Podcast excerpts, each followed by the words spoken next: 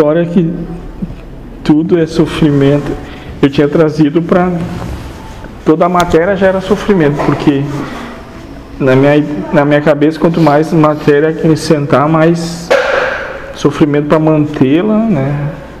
Mas daí tu vai já mais para as questões emocionais, sentimentais. Tudo é sofrimento porque tu coloca valorização nas coisas. Sim. Estamos indo o tempo todo aqui. O mundo é neutro. Sim.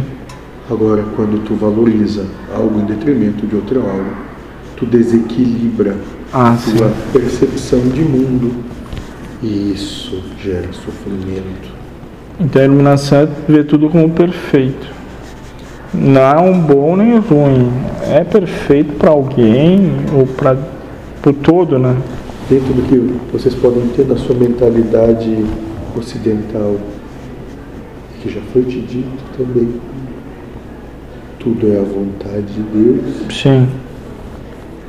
Será que pode deixar de ser perfeita a vontade? Não.